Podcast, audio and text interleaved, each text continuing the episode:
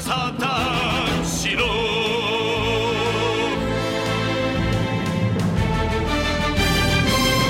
Hello, everybody, and welcome to episode 354 of the Saturn Studs podcast. I'm Kurt, joined once again this week by my historian co hosts, Peter and Jake. That's right, Kurt. It's the uh, it's the missing molar edition of the cast. Don't ask how I know that.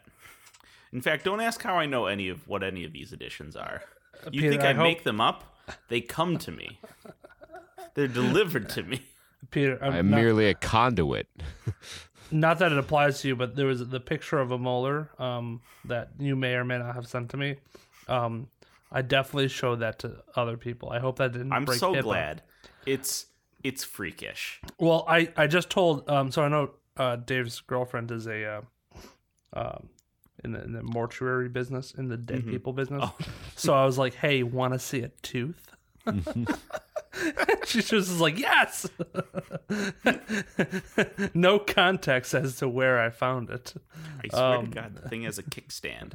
Um, yeah, so for any of you curious about my battered house husband appearance, despite the fact that I live alone, no, it wasn't ghosts. Fell down. You a- actually ran into a door. Can't you can't have shit in this part of town? They'll take your teeth out. yeah, you were just minding your own business in a hospital, and all of a sudden they're like, "Hey, got any teeth?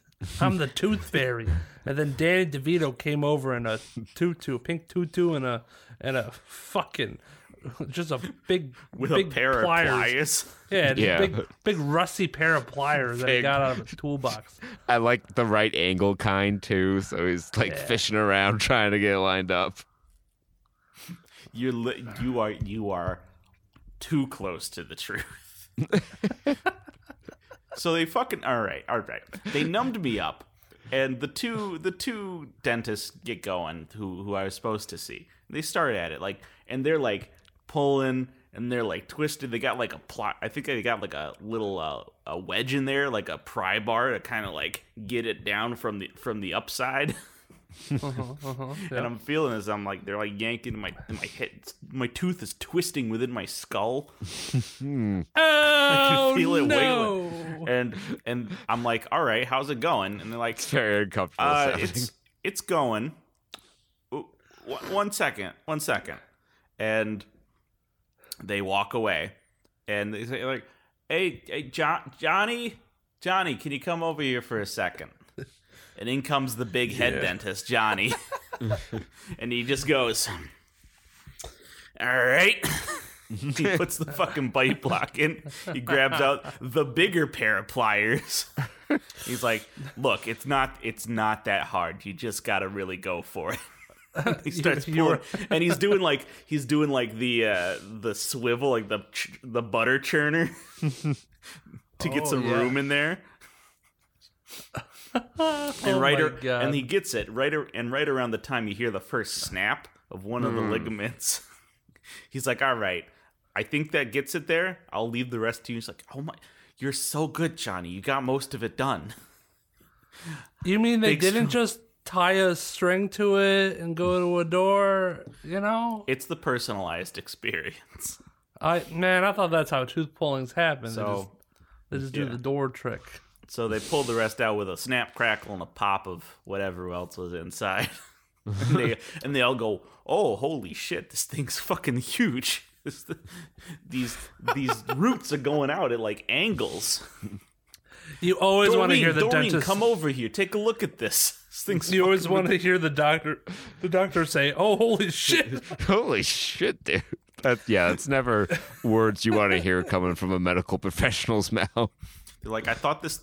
You told me this thing was septic. That's why we're pulling it out. How is it That rooted so hard in here? The uh, also bad is I've never seen that before. yeah.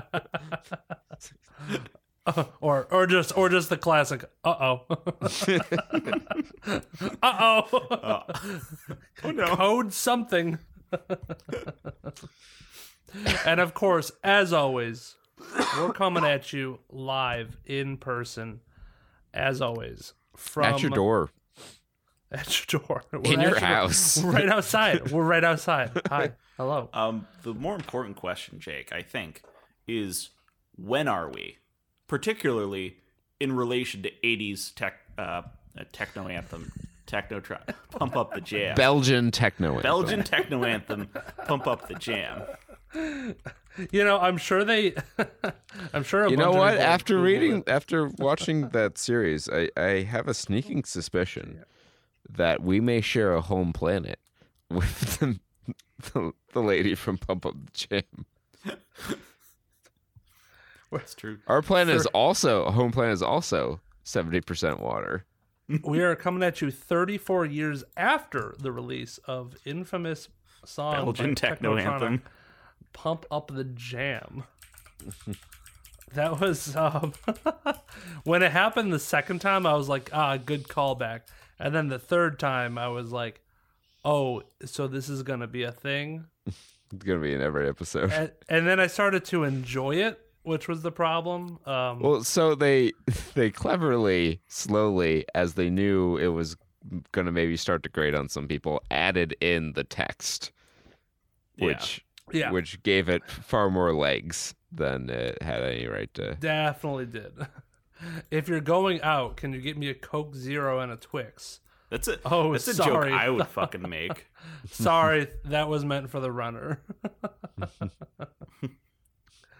Um, I always like to pick up on British people's um, like verbiage and, and jargon on certain things. So like calling apartments flats and um, calling their friends mates and whatnot.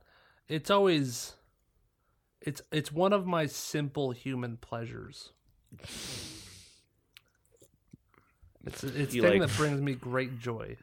You like watching someone stop down to the pub for a chip buddy.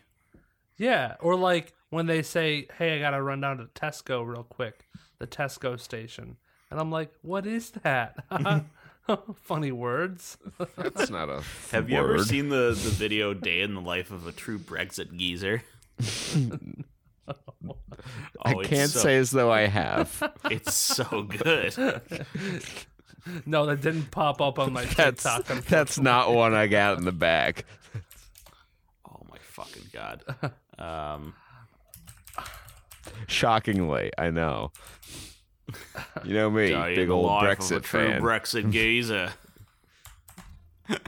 it's so it's just this video that's like going through this dude's day, and it's all like uh, British white trash. and it's- Bruv. genius annotation. Okay, here we go. Cool. So- All right, yeah.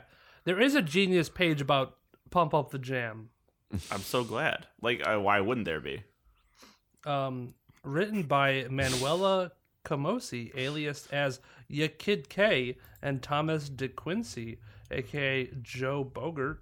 Pump Up the Jam was Technotronic's debut single. Its music is heavily based on a track named Technotronic that DeQuincy had released earlier in the year under the name Pro 24s. Pump Up the Jam peaked at number two in the UK in late 1989 and also reached number two in the US in early 1990.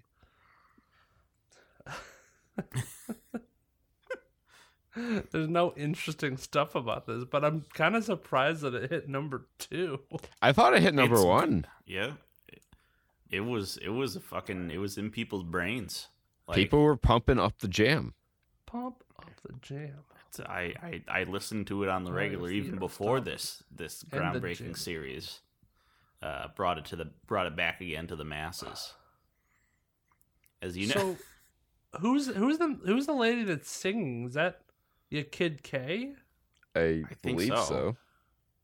No, that's I mean, if you want to call that singing, I don't know that I You're just calling necessarily it out, would. yeah.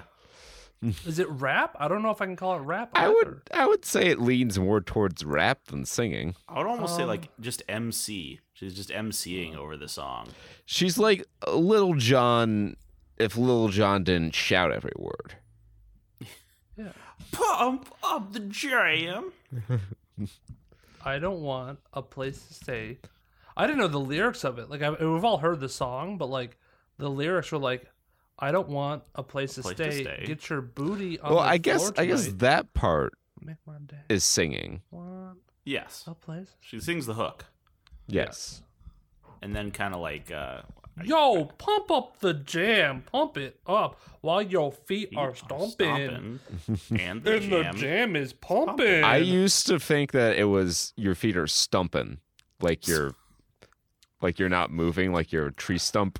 That's well, what they happens. are Belgian, so Yeah, that's what happens when the fucking. It Swiss sounds try to- like stumping to me. Do, am I the only? uh, do- Is No, that it's- crazy? no. Some of some of the pronunciations definitely get jumbled up there, lost in translation, as they would say. You know, across across the pond in Belgium. I Belgium. mean, Bill Yes, Murray was oh, in that mm, movie. Belgium. oh, that's right. Doctor Evil was Belgian. Oh, he was raised by Belgians. Belgians. I really, if they ever They made make- him so when- evil. when they finally make fucking Austin Powers 4, I really want to see Doctor Evil.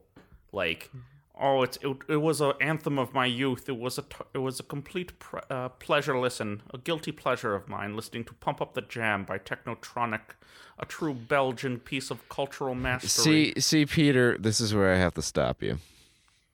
If you knew anything about Austin Powers, you would know that Doctor Evil was frozen in space That's true. between the years 1969 and 1997. I gotta disqualify myself from life.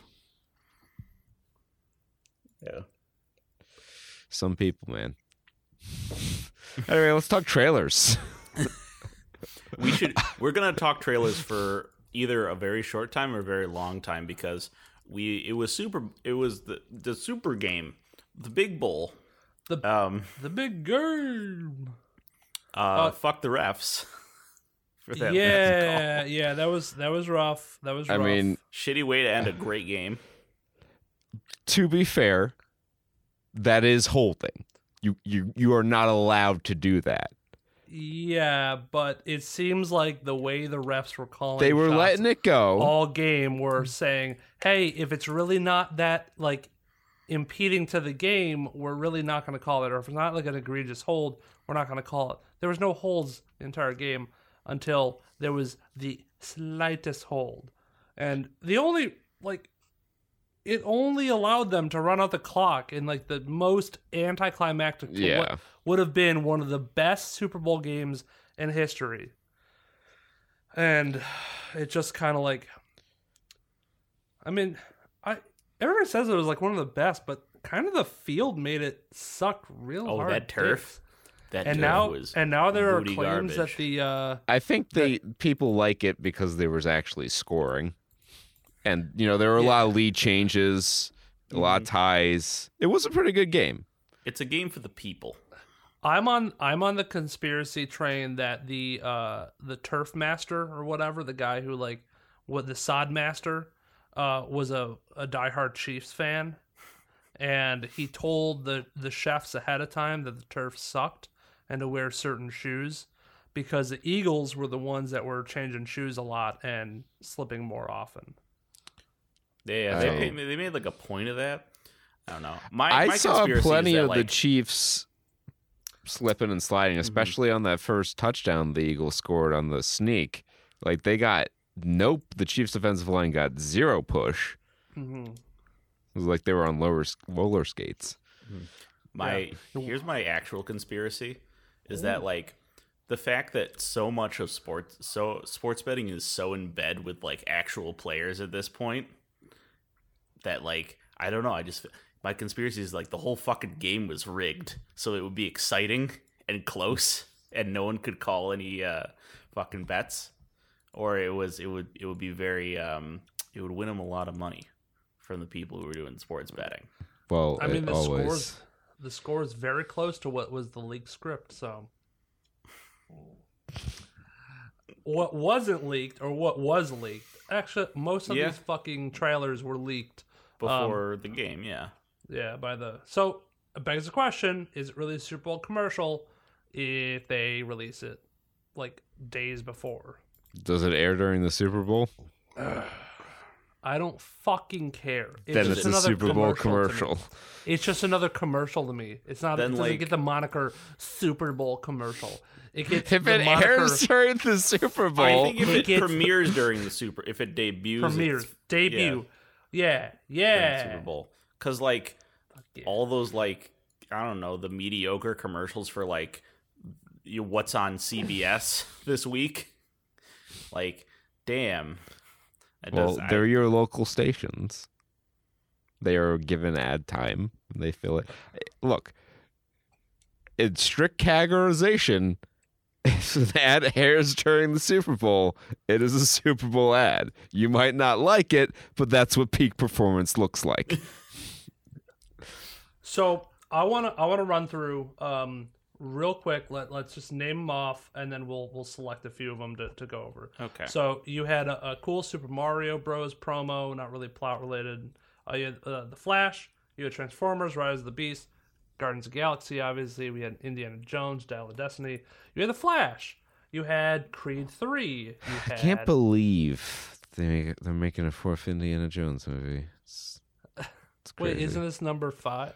No, Jake. There's Raiders, there's You- Temple, and then there's The Last Crusade, You and have no other Air. Indiana Jones movies.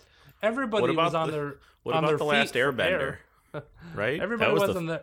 Indiana Jones and the Last Airbender. That was the. I fourth jumped out on my Jordans for air. Um, you have uh, well, that's uh, Little Mermaid. Yep. Yeah, I was. I'm We going talked in, about- in order. Air last week. Yeah.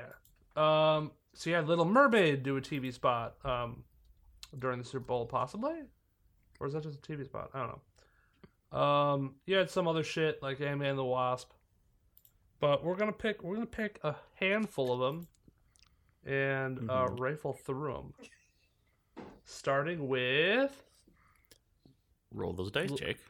Love Again. Let's get the boring one out of the way that wasn't a Super Bowl commercial. Oh my fucking! So, All right. Movies in the trailer. Get that out of the way. Uh, drink from movies in the trailer.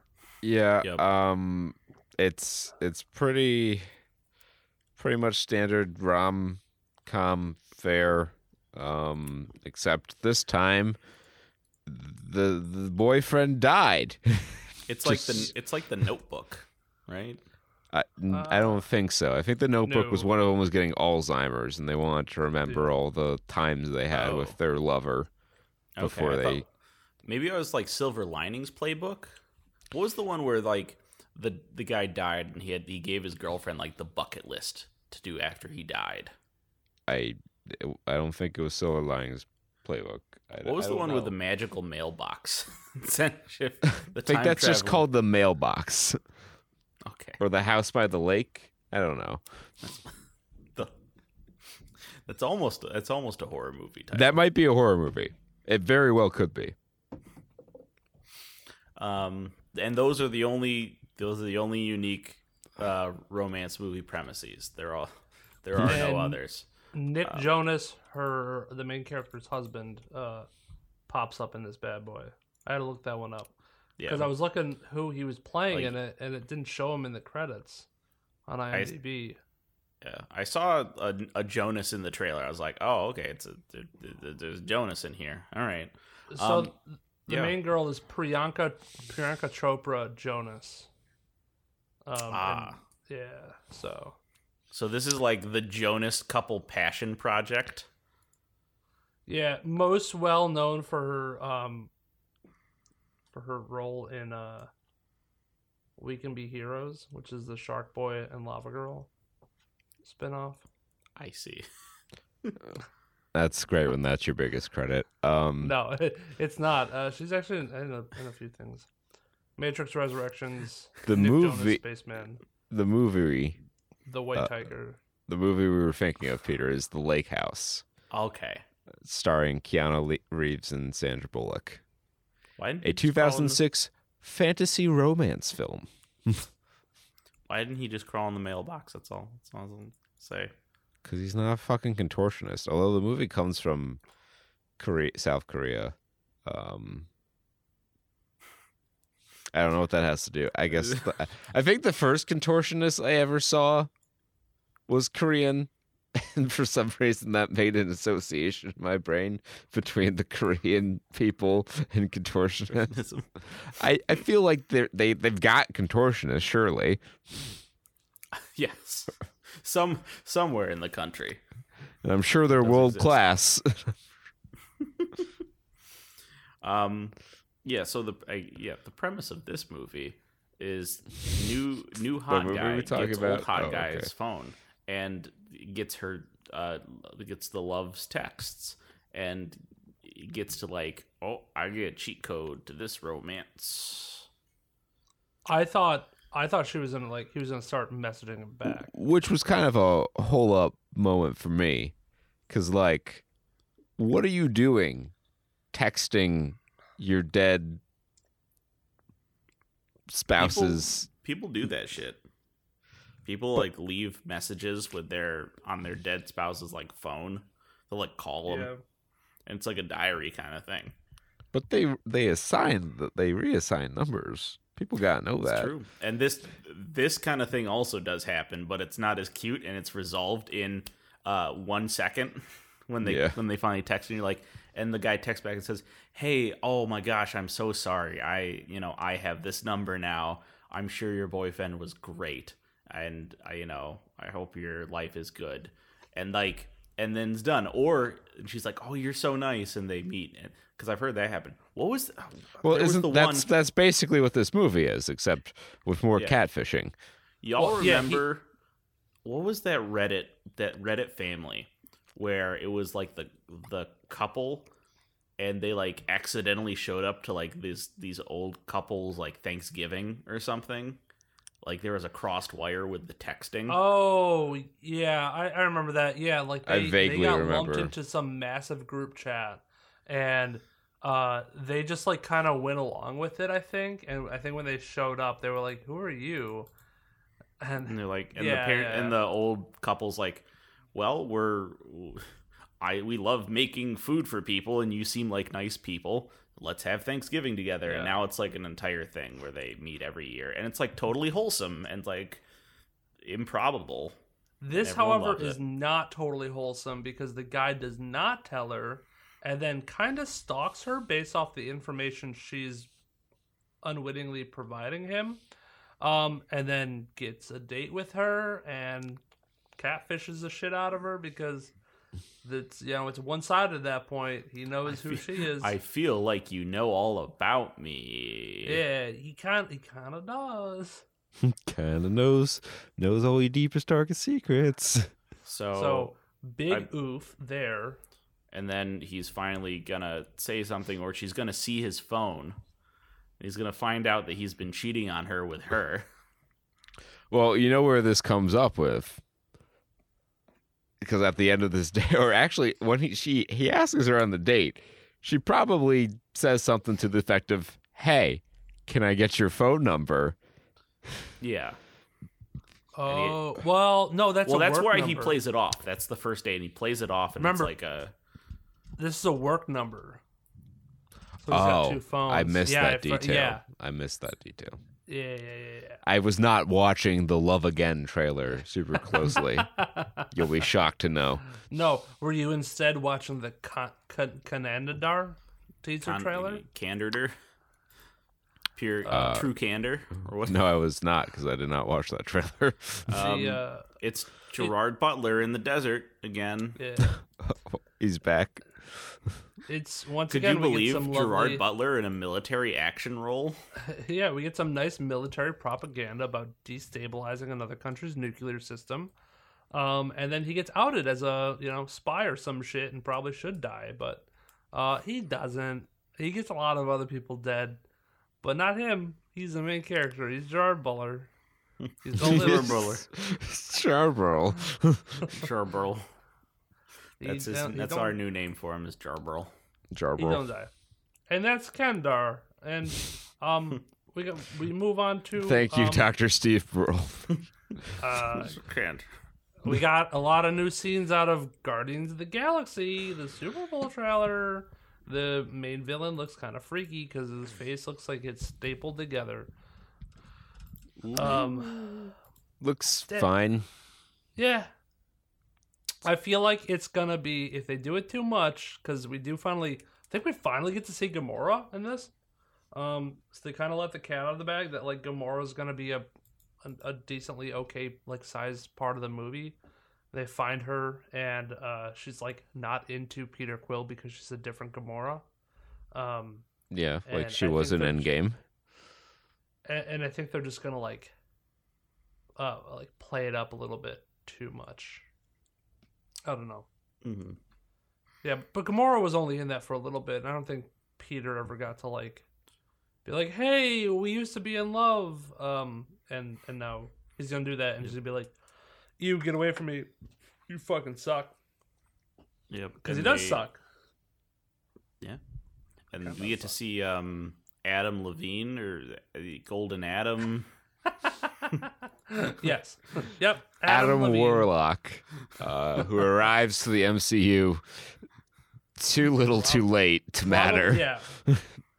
Where like they're gonna essentially rip out and gut his backstory because like it's not created the same way he was in the comics, not for a purpose he was intended in the comics. Um, and they're kind of just gonna make up shit with him. And when they do that with characters, it kind of not great. Um, They- they don't have a great- forgettable. Great uh, track record of that. No. I think the saving grace for this is probably going to be Rocket's backstory. He's going to get a pretty solid end of his arc. Uh, he's going to die. Maybe they all die. Who knows? Um, it, it'd be sure great if they just all died. I don't know. Well, I'm done with them. depends on who whose contracts have more movies on them. yeah, yeah. We'll see who we'll, we'll pick uh pick out who dies based off the contracts that have gone public. Um, And uh, I I it's coming out Cinco de Mayo. yeah. Oh, nice. Don't want to step on the uh, toes of Quantumania. Yeah, gotta give it gotta give it some distance. Uh, speaking of Quantumania, we get uh, bullshit from Little Mermaid. Uh, she sings a little bit, and we see the guy who she kisses. That, This that's it. it's there. It's coming along slowly, Do very we even slowly. see Fla- Oh, we see the ass of. Do we see the ass of Flounder? I don't know. Do we see any of like the other people, like the crab, sea bass, and did we Yeah. go to school with him? Sea yes, we did. We did go to school. For for China, he'll be uh he will be Sebastian, or is that Japan rather? Oh, we see a, a smidge of Ursula. That's it. Um, But what about And- Ursaluna? Ursaluna. No, fuck Ursaluna. What I really want to get into is how freaking hyped I am for the Flash. Please, please tell us how hyped you are for the Flash. I am. I I, am not. I don't feel any kind of way about it. So I want there's you to there's a, there's one me. part of this trailer that obviously excites me. right. Michael Keaton. Yes. Yeah. Not just Michael Keaton, but like full on what if 1989 Batman universe continued Michael Keaton Keaton. because it's the Yeah. same costume, it's the same Batmobile, it's the same, Same sort of like Batcave. set design for the Batcave. Yeah. Like it is it is fan service in the most flagrant way possible, but I am here for it. This is the most. This movie is the most beautiful clusterfuck of all time. Because like, if you told me after Batman v Superman, you're like, all right, so it's Ezra Miller and Ezra Miller in an alternate timeline fighting a Zod, and then the the the, the Buster Keaton Batman comes back But- in. You know, I I got to I got to Buster say, Keaton you know, Batman. you know, I know you just said the name, but Michael Keaton? Michael Keaton, like Michael Jordan. you know, you you say that, but uh sorry. Um Buster Michael Rhymes. Keaton as Batman, uh, you know, a little bit of fan service, a little like kind of ingenious um, way to, to to make the movie and kind of tie in. You know, Batman's like this this this entity that always gets swapped around, like that one girl in college, and you know she's great. She makes everybody happy every single time, but kind of in the back of your mind, you're like, who had her last? So with including this, you kind of open up the realm of possibility to introduce this and make it make sense to have all the other Batmans and different timelines and all that jazz. And it's just a simple way to like kind of wrap it up and include some of that past lore. And now they can pick and choose which Batmans they kind of want to bring bring back in or leave out. Um, if they ever want to do that in the future, not saying they definitely will, but you know there can be fan service to that, or or at least um, uh, fan canon that that they that they think that has. Um, I don't know. It seems like he's gonna have a bigger role than just like kind of popping up and being like, "Hey, what's up?" Yeah, it, with how much he's in the trailer, I expect him to be the primary Batman in the movie. Yeah. You also see Ben Affleck, but and and some Batman with a, a different costume. Right. Um, so presumably, there's at least two main skirmishes in this movie, uh, set in different timelines. Um, I I like to think like this. My conception of how this movie happened as it did was one. Well, first, I'm really surprised that they just like we absolutely have to have Ezra Miller for this shit. well, I real think life- oh, I, I, I want to Good, say a lot of this Ezra was Miller. was filmed before he had all his, Yeah, His crime Issues. spree.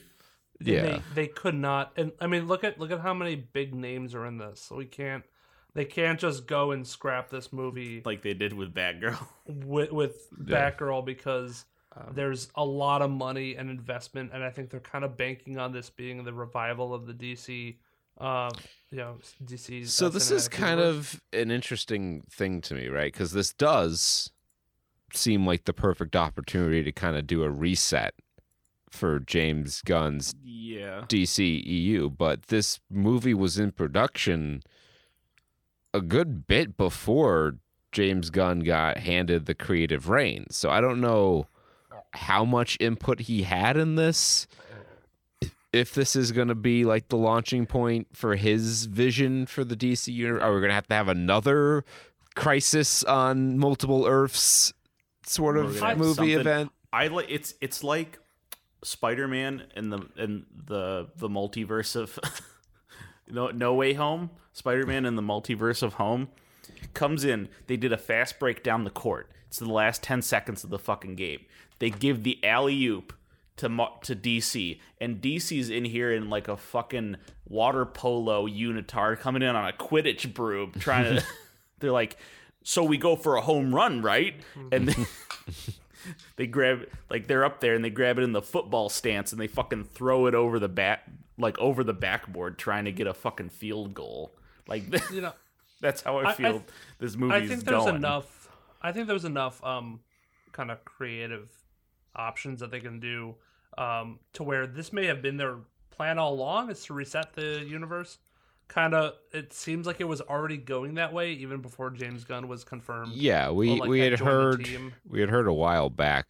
I don't exactly know when, but a while back that the Flash movie was going to be based on Flashpoint Paradox, and they were going to kind of use it to reconcile certain actors leaving. yeah. It makes they sense. gonna- I think with with James Gunn coming back, I think it kind of just confirmed the direction that they're heading.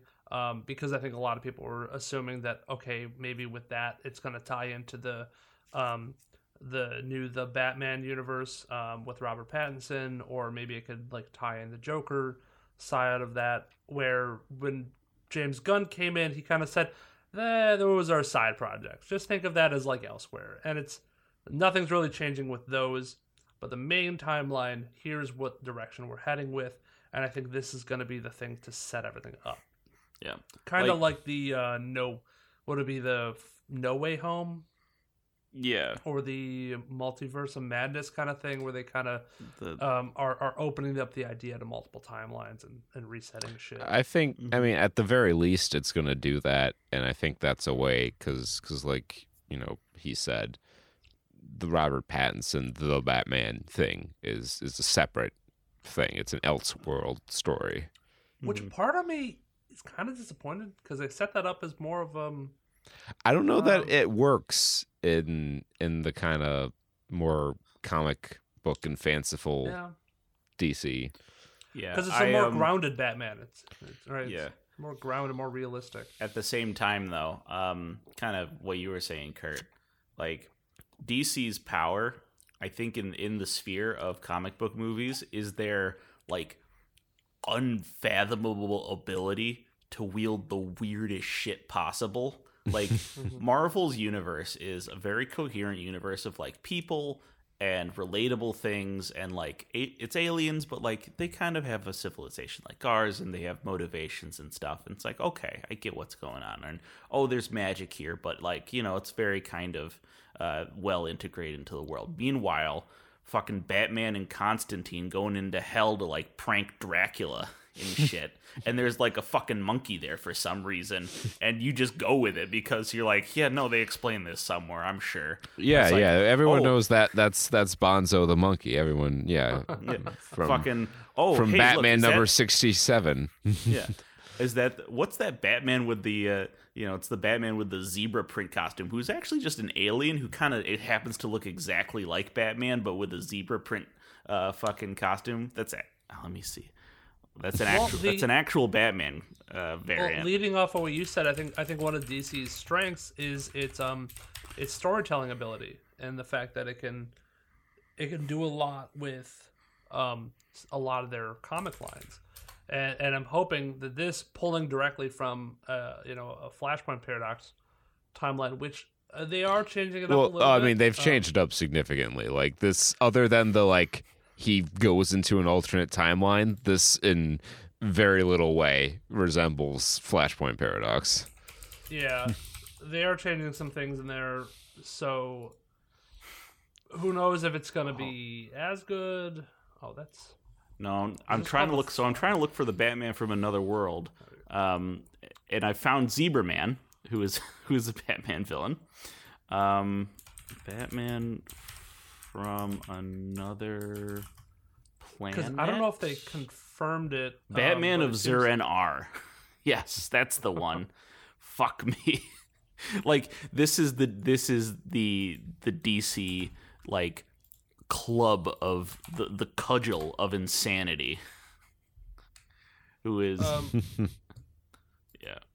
because the, the the one thing that like I know they are changing up in a significant way is making Michael Keaton's the you know the essentially the the Batman he meets when he goes back in time um is apparently Bruce Wayne. Yeah, okay, there it is. Um, IMDb has it listed as Bruce Wayne and not Thomas Wayne like it was in the comics Yeah. and that creates some really sentimental shit Yeah. uh with, with so, it, you know, well, yeah, Bat- in the in the alternate timeline that Flash goes to in Flashpoint, uh, Bruce is the one who gets shot in Crime Alley, and it makes pushes his father to become Batman, and it like breaks his mother, Mother. who becomes right. the Yeah. Joker.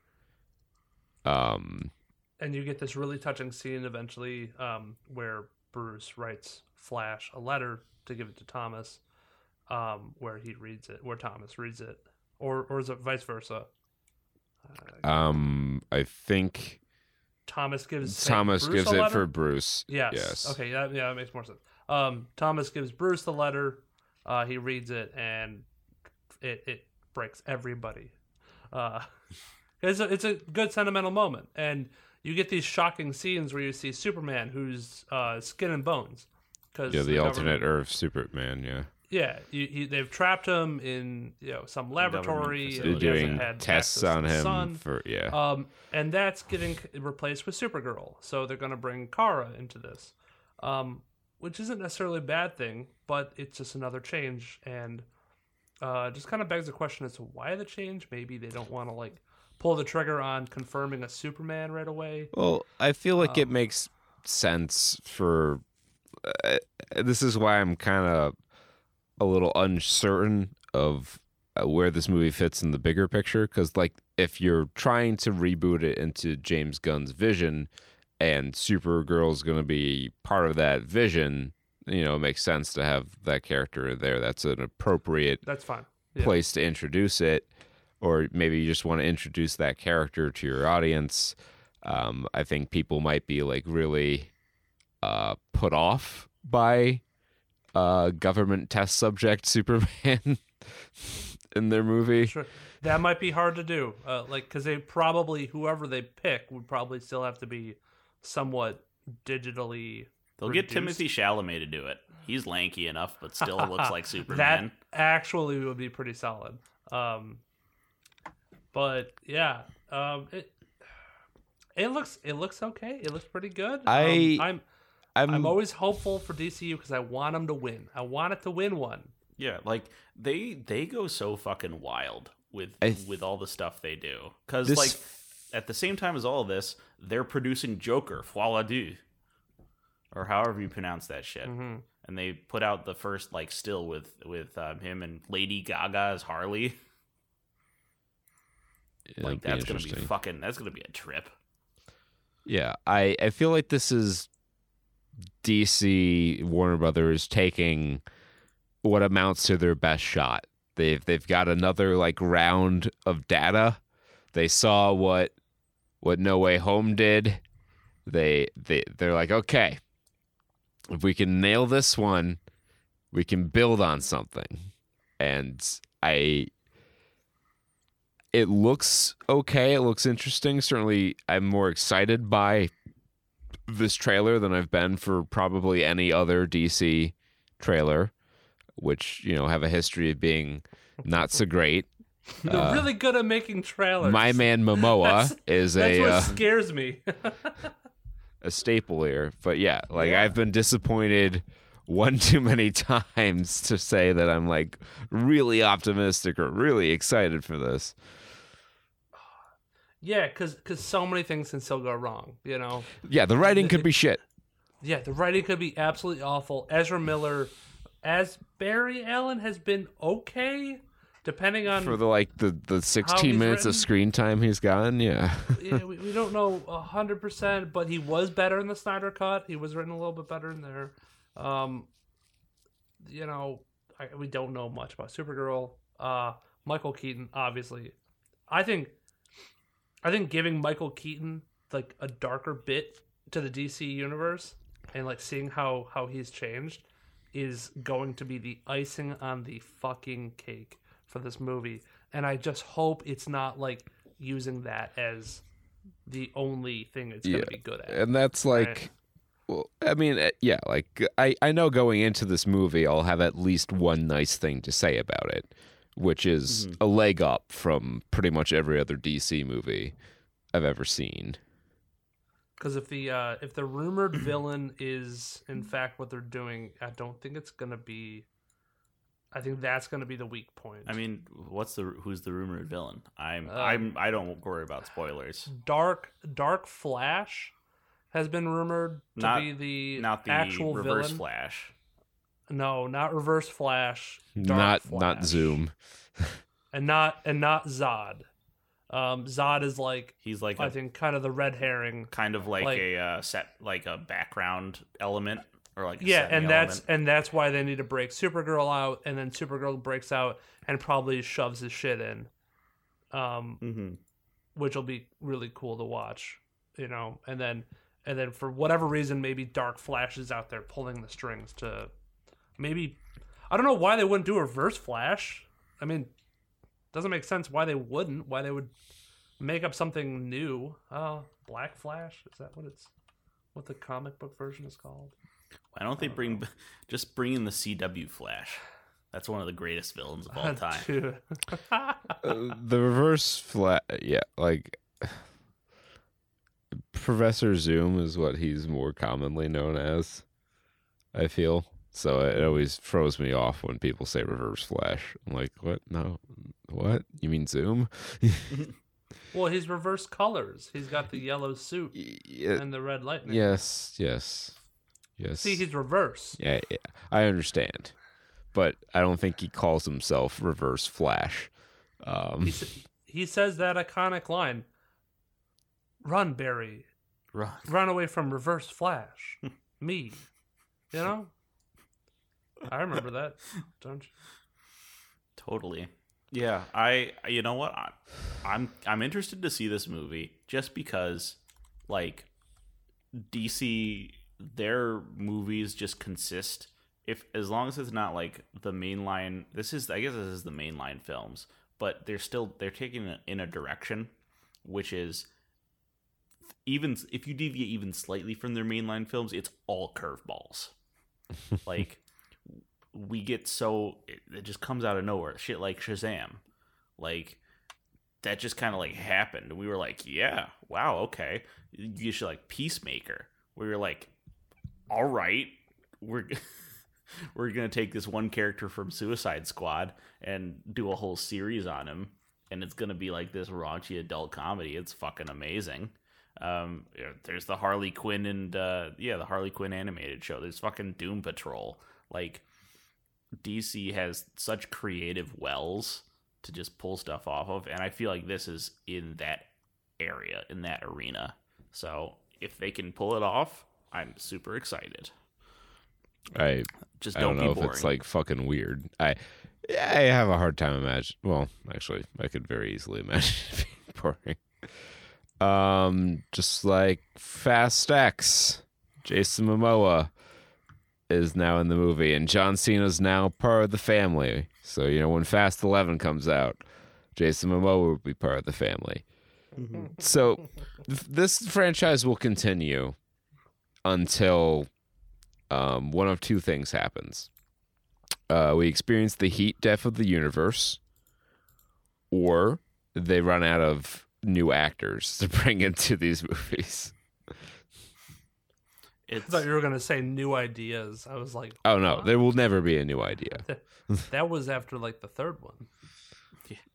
Although um, they do, there is there is a street race shown in this movie, which is is more more in touch with its roots than anything I've seen in a Fast and Furious trailer in a long time. The thing that concerns me about this is that they are ruining Rome, and that's a little Italiophobic. And um, I'm surprised they don't do like a circuit around the Coliseum. they Like, probably do. yeah, I mean, they show. I mean, you get that shot of Vin Diesel in front of the Coliseum.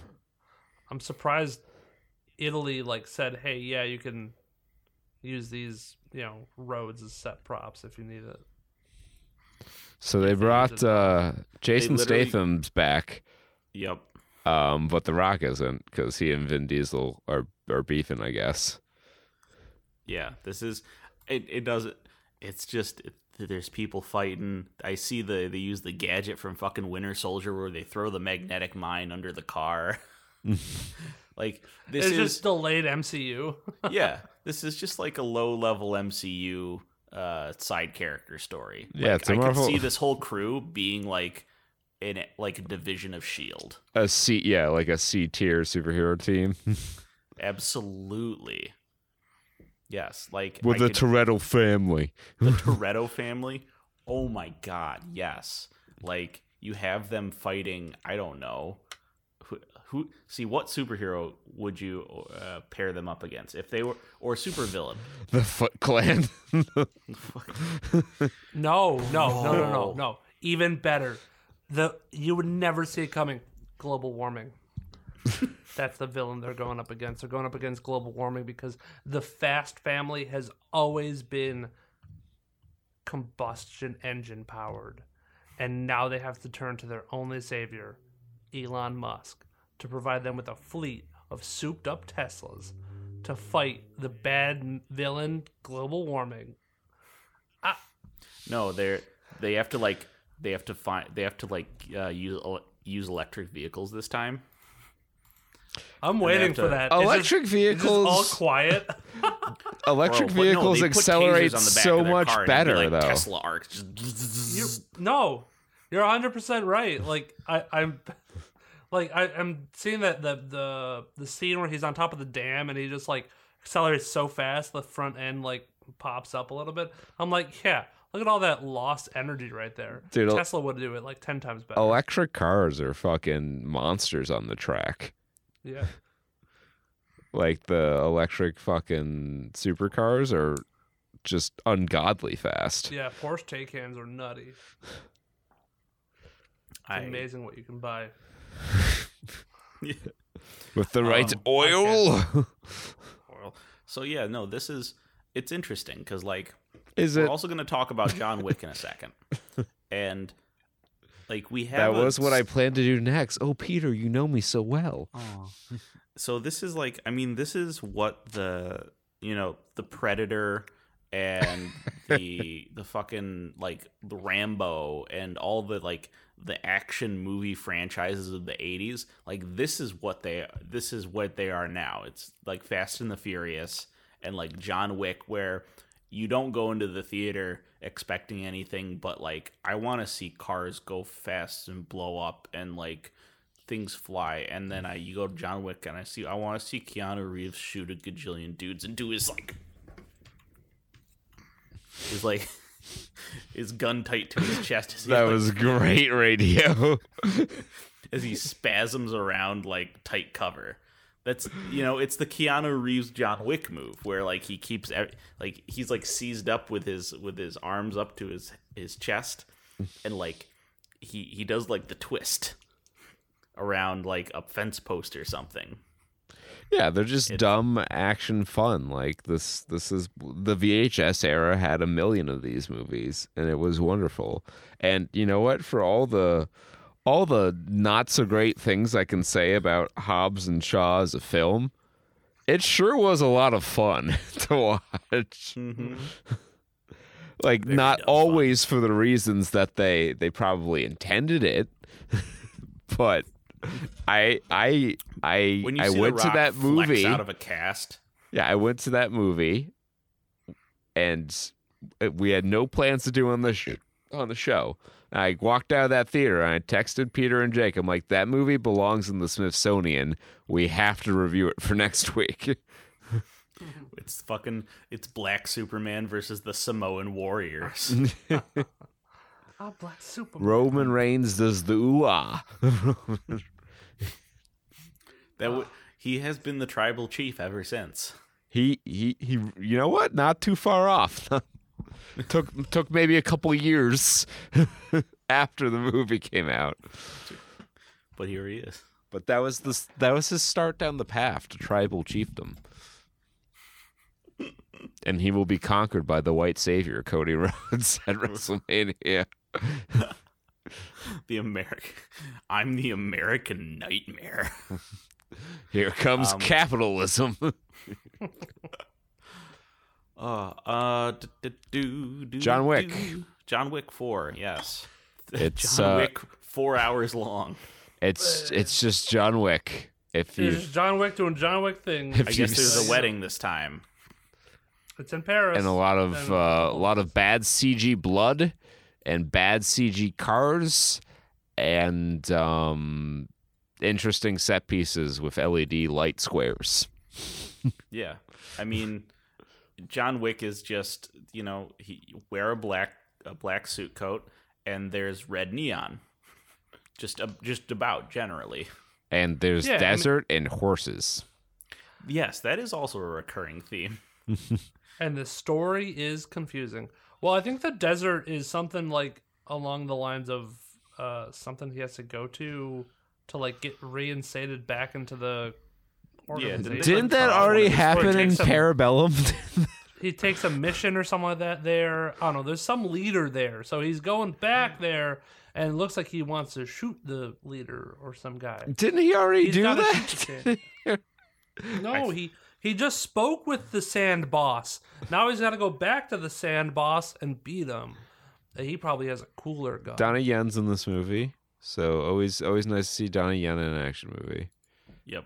Um, and yeah, he and Keanu Reeves are both pushing sixty. Yeah, the uh I'm seeing some some shots and like, yeah, no, his hairline is it's uh it's going. Um, actually, you know what? It's pretty remarkably. It's I mean a lot of it's still there, but he has a lot of forehead at this point.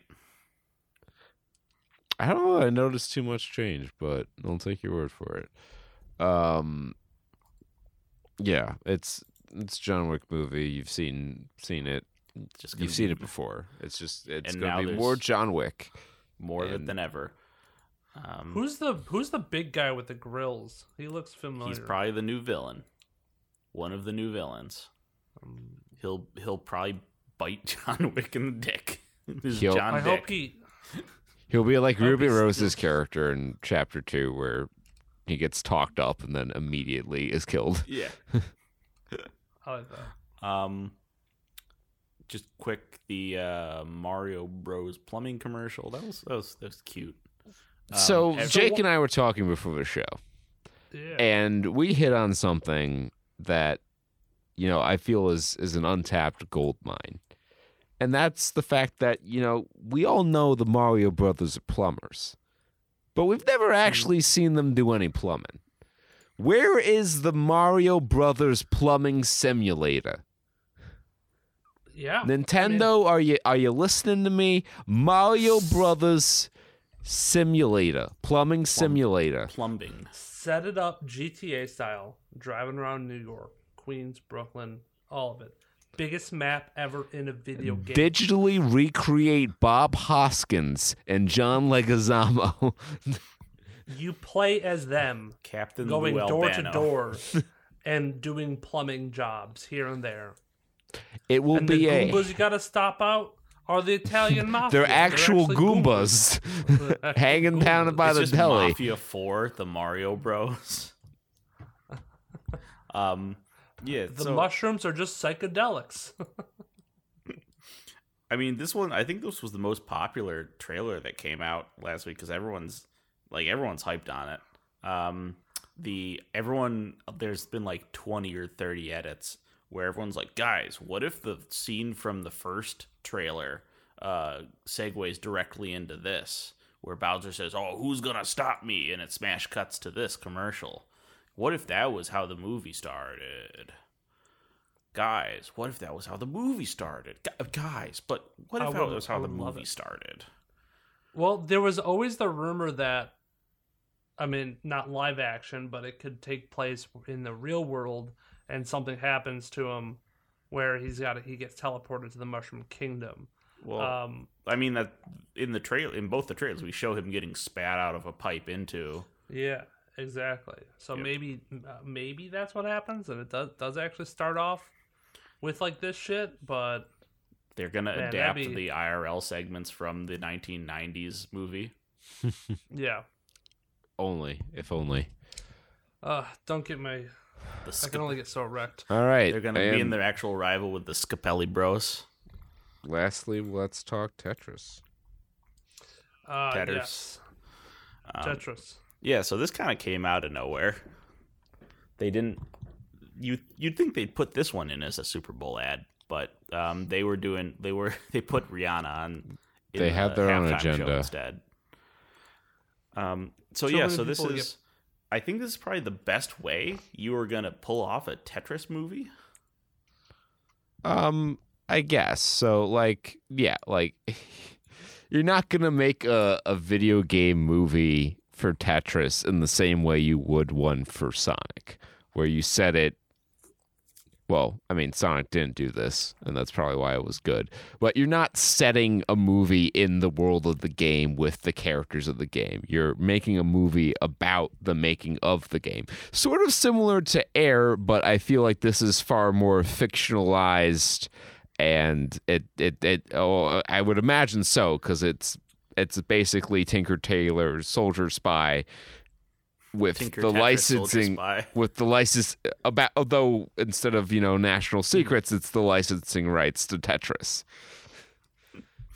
It's it's it's really good. Um, great. Like it's kind of got the same kind of uh, comedy drama kind of thing as like Argo. It feels a little in some ways it, it reminds me a little of Weird, the Al Yankovic story with how Yeah. like out there it seems. Realistic. but you could say the same Yeah. like based on a true story bit for weird because it's based on someone's life very loosely. Yeah. uh, as you could for this Yeah. Um. So it's yeah, it's the story of acquiring the the rights to um the Tetris. Like the guy, I don't know who the main character is or who the main guy is. Um, he like he sees it one day in in like a Russian like fair or something. He's like, I have we have to get this over here. It's the perfect game. And he's like, then he's like in the fucking lab, the government lab, and they're like, only 10 people have ever seen this before. We're calling it the Game Boy. He's like, it needs Tetris on it. How, Package of Tetris. How are we gonna get the license? Smash cut to fucking Red Square, and he's like, he's coming in, and there's like, they're spying on him. And they're like, "Hey, your every move is being watched. They have your wife and kids. they want They broke into your apartment. you have to get Tetris out, and they're like doing a fucking car chase in the streets of Moscow. As he's like trying to smuggle Tetris out of the country. This sounds like something we would come up with. It really does sound like a Saturn Studs bit. When we spell it out like this, it really feels like something we would have improved. It's Let's let's let's put Taron Egerton on a on a on a financial heist. yeah. A smuggling operation. It's a heist movie. But and then Peter would chime in, but it's got to be something really boring, like something Yeah. super mundane that no one would ever want to make a heist movie about. Licensing rights to Tetris. Genius, Genius. yes. Blumhouse. My favorite part of this whole fucking trailer is like they're it's the high it's the action climax of it and they're like they're running from the from the Ruskies and they're intercutting it with like this is this could change everything. The Soviet Union is collapsing as if to imply that like Tetris was going to end the Cold War. I mean, not no, that's ridiculous. Everyone knows that Rocky, Rocky Four IV, ended the Cold War. If they make a reference to that coming out, Rocky Four just dropped. Oh my god! When did Rocky Four come out? the Soviet Union is collapsing much like a Tetris. Nineteen. see, Rocky Four was a prophet. Nineteen eighty-five. the Game Boy, I don't think, came out until it was eighty-nine in the U.S. I don't know if that was a global release though. Game Boy release date so not April to be a chill. twelfth, eighteen ninety. Was the 1989. Game Boy package was Tetris though? Yes, Yes, Tetris that was, was the packing game for for the Game Boy, and it was a smash hit. it was fucking huge. Like that, I mean- people. I don't think they're they're probably a good, almost a majority. I I would bet of people who just didn't ever buy another game for the fucking Yeah. Game Boy because Tetris was it just did it all. A lot of businessmen actually, and it was it's kind of funny. the The guy who invented the Game Boy got the idea because he was on a a train in Japan and he saw a businessman just like kind of playing with his calculator to pass the time, and he's like. There might be a market for portable video games. wow. I'm not gonna lie. I lost a lot of hours in college to a little game on Facebook called Tetris Blitz. Mm-hmm. And I was good. Like every time Tetris comes out, well, most times there's there's been some bad Tetrises. I But- was ranked nationally, my dudes. I, I mean, somewhere I was I was placed. I'm pretty damn good at Tetris myself. I was I was a I was a Tetris fiend. I would be up late at night battling noobs at Tetris and being like, "Fucking you little." Remember nigga." when they released Tetris Effect, which was just OG Tetris but with good graphics, and Yeah, people went fucking bananas on, again on over it? Sony? Uh, Yeah. was that the PlayStation one? Yeah, and then they were they said, "What if we did Tetris but Battle Royale?" And then it fucking sold gangbusters again. like that's it's it's absolutely absurd how how powerful uh, that game is. So yeah, no, it could end. very- It has the power to end the Cold War. I, I do believe that, and not to be a shill, but like, if anything's gonna get me to fucking actually get Apple TV into my house, I guess this is it. Not Ted Lasso I'm- wasn't gonna do it, but maybe this, This, will. might have to. This might force us to to make my father-in-law have to reset his password because we forgot it. Guys The don't don't worry changing. about it when it's released it will appear on my plex server There's a little next button, and it's the Tetris movie. you won't have to ask anything about That how it got down there from the top of the screen. and it'll be perfectly legitimate. I promise. Did it, it fall off the back of a truck? It will have fallen off the back of a truck. Yeah. That's what I It could be hot. You're gonna want to turn this one around quick. don't don't sit on the product. You know what I mean? So yeah, that's Alright. that's the uh, Tetris movie. And that's And that's trailers. Yep, that's trailers. An hour, Fuck me. hour and Jinx five into it. We're going to we're going to speed through the rest of the show here and just go right into follow up. Uh, domestic weekend six, February tenth through twelfth, twenty twenty three. Magic Mike's Last Dance leads the box office, and and mind you, I said leads the box office, opening with an eight point three million dollar gross in just fifteen hundred theaters.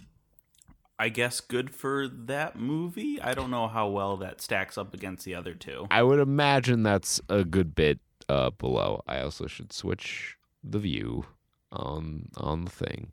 Um, yeah, Magic Mike's Last Dance has made twenty two million dollars worldwide so far. Um, hot on its heels, moving back into second is Avatar: The Way of Water, down thirty six point three percent from the last week. Uh, seven point two million dollars in uh, three thousand theaters. It has crossed the two point two billion dollar mark, so um, it's it's on its way to good things, but I don't think it's gonna gonna jump up a spot on the all time gross list. Yeah. Um, and a movie that's just a couple spots behind it on the all time gross list. Its 25th anniversary uh, re release made $6.7 million in its opening week. And since this is this is a classic film, I guess, if you can call something that was made in 1997 classic, um, you figure the opportunity to to review it or or to spotlight it would not come around again. And since it was not a mo- since this podcast did not exist in 1997 on account of me being three years old, um, let's go ahead and and, do it now. spotlight it now, shall we? and this is yeah, we'll go for it. Real reviews, and not only real reviewer traits, vintage, like down the ancestral line reviewer traits. So I sometimes read the uh, submission date on my reviews. Uh, I'm going to do it for this all the time on this, but uh, pay close attention to some of these these dates. Boyo dash two. He's only the second person to be Boyo on IMDb, and that's because this 10 out of 10 review was submitted July 30th, 1998. Oh yes, I was still three years old. Not quite four. IMDb. So it's been around that long. One for the ages. This movie rewrote film history in every way. No one cares what anyone thinks about this movie because it transcends criticism. Every flaw in the movie is easily overcome by the many amazing things the movie has going for it. It is an extremely beautiful movie, and I doubt many of us will see anything like it again. I've seen it more times than I care to count, and I still become transfixed every time, with a feeling which is hard to describe. One for the ages. 538 out of 822 found that helpful. Amazing. Um, so I'll do an old one uh, next, but um, I had a really long one that I'm gonna skip because on time. Uh, instead, we'll do a we'll do a new one. We'll do a fresh one from January seventeenth of our of our Lord and Savior 2023. One out of ten. Titanic ruined my life. Oh. Um, this is from by Sveka. So, so Sveka. Here I was thinking I could turn on a simple movie these days, hoping that it could provide some hours of entertainment and even some th- thought provoking conversations in my life. However, with this quote movie, which is a glorified quote chick flick, all I found in my house, my castle, was degeneracy and sadness. Obviously, when I learned this, I did not blame my son, who I found watching the car scene. I blame this sad excuse for a moving picture. Now, some of you may say, who cares if there is some mature scenes? And I must say, if you believe that, then you are truly lost. And you must have drank the From my Kool-Aid. point of view, the Jedi are evil. Oh my god. On to my next point. This actor they chose to be the man is Who is this actor they chose to be the man? Leonardo chose- DiCaprio never heard of him. the man. How many No, no, Oscars no. did he Just- win? Just you know, the famous actor from Titanic, the man. You know, not not main, the main character, the the the asshole boyfriend. This actor they chose to be the man is a certified creep, which makes this movie lose four Bob points. Also, oh no, not my coveted Bob points. Also, I must say that the lady was very weird, and it seemed she wanted man to die. Either way, There was room. please rate. please rate yes, and follow me for more Minecraft uploads. Huh? Huh? Boys, the passage of time. Fucking amazing. I missed that last part when I re- when I read it real quick. huh? Minecraft uploads. Okay, Sweka, you you have my interest. I will look for more Minecraft. Holy uploads. crap. All right. He's only um, ever rated Bones, by the way. Ep- individual episodes of Bones. How many Bob points does the average episode of Bones get? The whole series, 2005 2017. One out of ten. Oh, he did not like Bones. bones. Is there a total of five bones shown during the entire? I think this man is a genius troll, and I want his autograph. I only saw like five bones. Bad show. Wha- There will be one Netflix password for the entire country. You're not. You don't even know what you're saying. It'd just be bones all day long. Oh, all right. Um. So, like we said, these we got some from back in the day, from from when they first saw the movie when it first came out, and one of these boys is Grendel Twenty. Oh, Grendel. with their six out of ten mixed emotions, submitted seventeenth December nineteen ninety eight. Well, well, of course I, of course I saw the movie on the opening weekend, and I guess I was kind of way too psyched up because the flick didn't really live up to my expectations. Hey, it was big, and I mean really big. Beautifully shot, great special effects, fine actors. First time I saw Leonardo, he was actually okay, and a really over the top budget. Just too bad the story sucked big time. I mean, there was absolutely nothing new. It was just one big rewrite of films already shot a hundred times. That's kind of too bad. Well, two out of three found that. Okay. I was waiting for it. There's there's about 30 ellipses after that. I'm so glad the ellipses. Side note: I'm glad the ellipses fallen out of fashion. It's a it's a punctuation from an older time. You need to use it sparingly. Old people use it so often, and it's it's just the it's just the giveaway that you're that you're out of touch.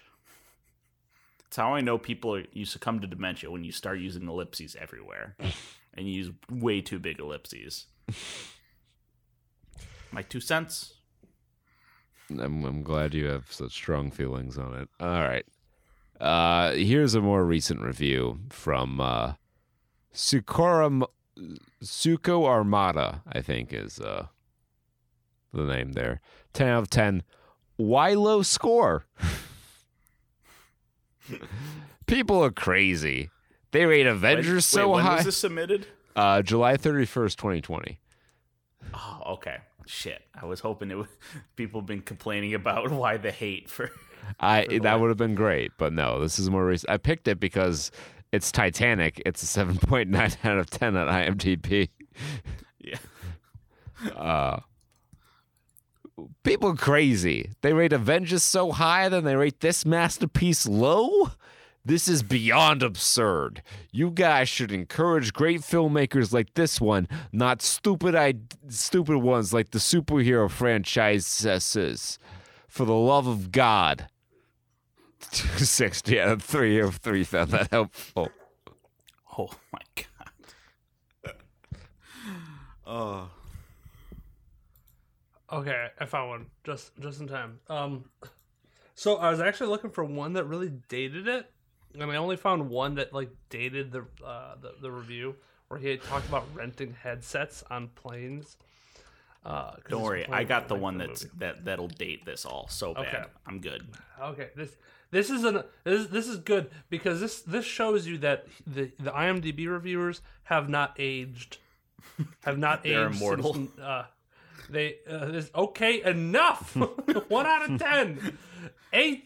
18th, 18 of September 1998. Let's sink the ship right now. It's over, baby. There's nothing left. This is a bad movie. I'm not saying there's any harm in enjoying a bad movie, but some of you people have taken it too far. Epic? Greatest movie of all time? Deserving of 11 Oscars? I spit on the ground, you, you people. you have seen it five, six, seven times. Walk on.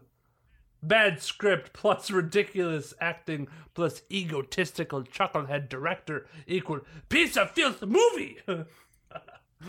I love watching piece of filth movies as much as the next guy, but all of you people with your Leo posters and your Titanic t-shirts and your greatest movie of all time attitudes have driven me and others with even half a bit of common sense to hate and loathe this movie. I no longer hold this little travesty in any higher regard than I hold, quote, Hollywood chainsaw hookers. No offense to Hollywood chainsaw hookers, people. 14 out of 129 found that helpful. Ah, that was the probably the most elegant, the most eloquent one out of ten. I mean, review. yeah. how can you not give it up for Hollywood Chainsaw Hookers? I spit on the ground of all of you people. I spit on you. All right, and to finish this off, I think I ran have- number one. USA. Um, perhaps the most '90s review of all time here. Um, from Chubbs Two, six out of ten. I never saw good. Chubbs too. It's good, but come on, everyone went overboard. One, 1st September 1999. Now, this movie made over $1 billion, and I'm happy to say that not a single one of those dollars were mine. I have seen it, but I saw it at a company preview, and I work at a video store, so free videos. Now, don't get me wrong, I enjoyed the movie, but the hype that went on over it and the outpour of praise for Leonardo DiCaprio from fans that came out of the woodwork who really didn't appreciate Leo's previous and better work, such as This Boy's Life and The Basketball Diaries. Now, they were good movies. Everyone was urged to see this movie. It was almost uncool not to have seen. If someone had asked you if you had seen it and you answered no, they thought you were crazy. Well, I decided to make a stand against it. This movie was pure Hollywood, no real story. It was pretty obvious what was going to happen with the love story. I can't believe it made so much money. I mean, everyone knew the ending. It sank. if you are to watch it, make sure you watch an original copy with surround sound, or better yet, see it on DVD. now, I don't mean to sound harsh, but come on. It wasn't that good to warrant a billion dollars. Four out of seven found that helpful. Go out and get yourself a DVD. Go get it on DVD, guys. Well, in 1999, DVD was a brand new format, and it was actually rather expensive. Wait till he finds out about Blu-ray. He's gonna shit himself. I know. I kind of want to see like where are they now? Oh, he st- he stopped reviewing in 2006. Oh. Probably because he died. How many? Do you think any of our reviewers died? I'm sure at least one of them, I'm I'm sure. statistically. I mean, because most of them are new. Most of them are fresh reviewers. I mean, I know we gotta like.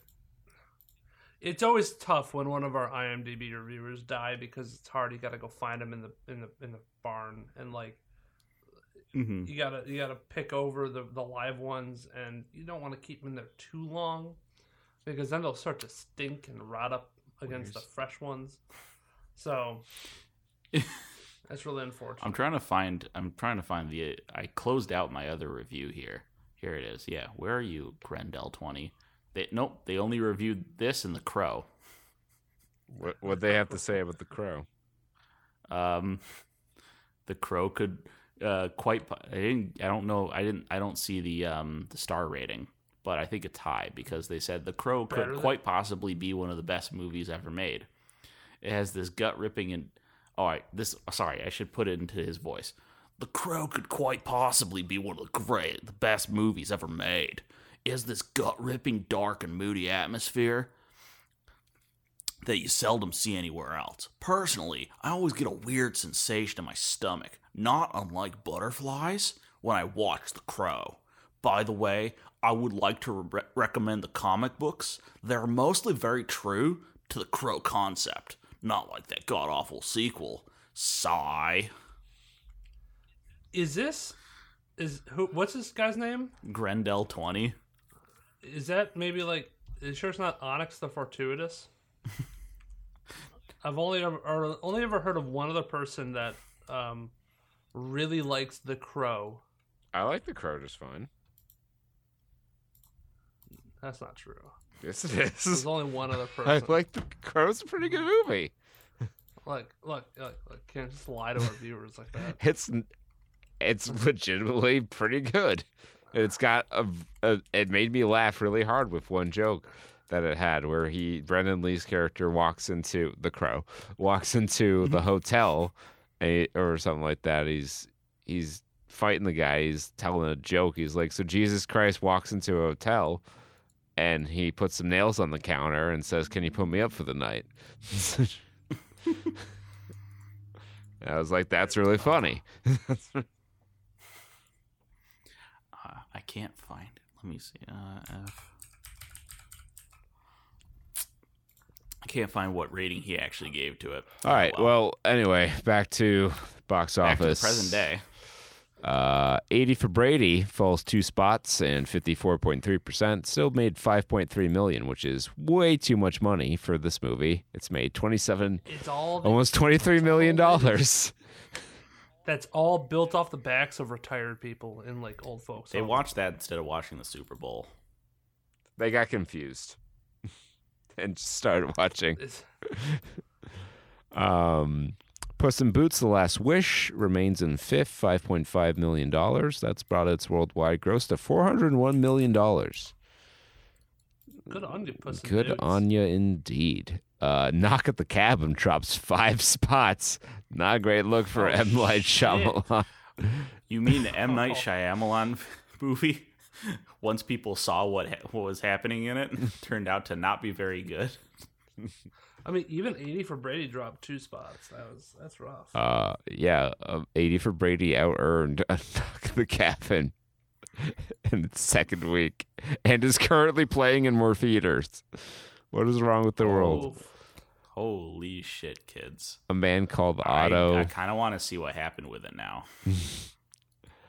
It's like Morbid all of M Night. Shyamalan's movies. They just suck. Uh, a man called Otto, two point six million dollars, found itself seventh, missing. Two point five million in eighth. M3GAN in its sixth week finds itself in ninth, down two spots. Two point four million for that, and rounding out the top ten, up a spot into the top ten is Plane, bringing in one point two million dollars. You're back in it, buddy. Enjoy that week. Um, yeah, Yep, very cool. That's thank you, Kanye. Say, is, like, is there Very cool. anything fun in the in the bottom rungs here? Um, but nah. concentration after the alleged suicide of her or consecration opened this week after the alleged suicide of her priest brother grace travels to the Oh, remote yeah, scottish covenant for this. where he fell to his death uh, distrusting the church's account she uncovers murder sacrilege and disturbing truth about herself Yeah, it's the creepy nuns uh, Yeah. movie. Um, I shout out to I Mordecai. a Holocaust survivor born and raised in a different time must face the realities of a modern world. When confronted with an unfamiliar object, an iPhone, will Mordecai be able to fit into a world that's changed so much around him? Who knows? who could remember Who could forget? um, yeah. So that's that's the round the the lineup, the roundup, the up and up movies that were out this week. yep uh, follow up is what we call the segment and oh, really? I like movies that were out this week. We're just we, we're going for the tautological.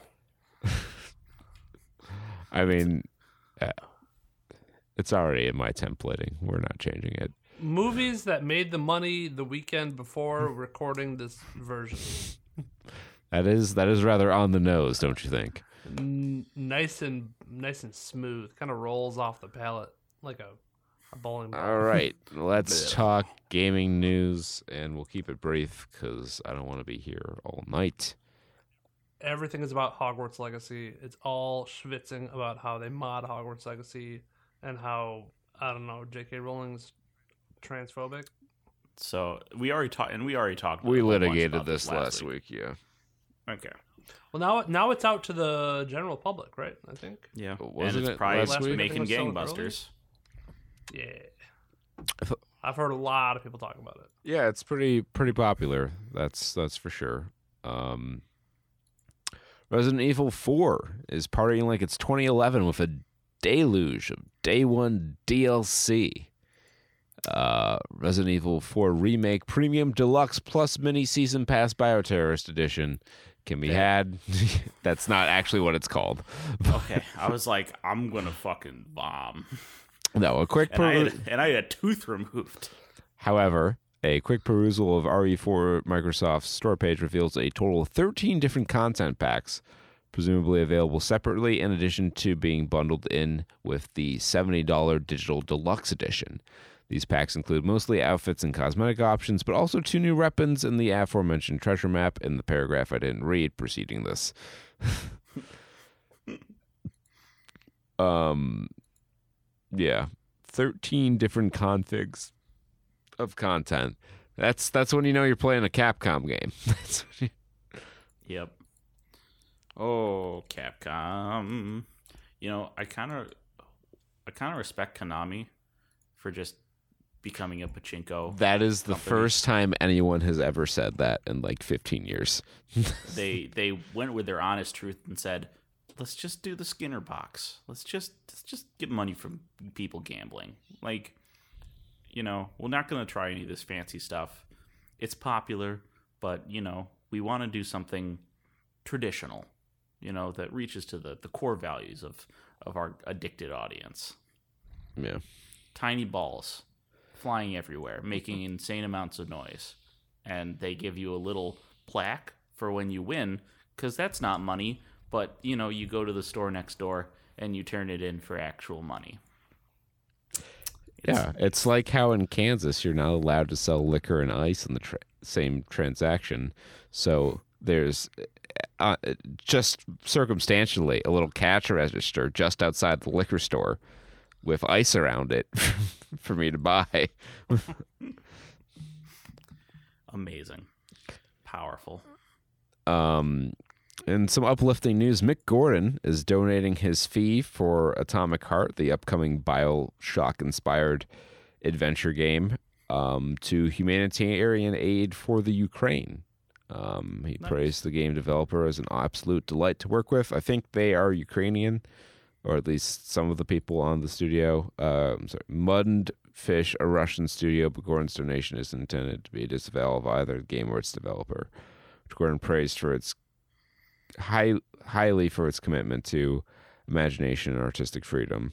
Um, And hey, Mick Gordon got paid for a soundtrack he worked on. Good job. I think he got paid for for it. It just wasn't as much as it should have been, if I recall correctly. I mean, let's let's um Mick Gordon Doom sound track controversy. Um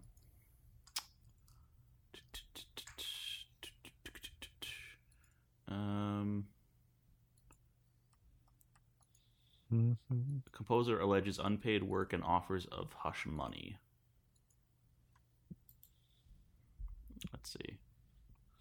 Uh, do, do, do. He was given tight deadlines and uh, very little direction.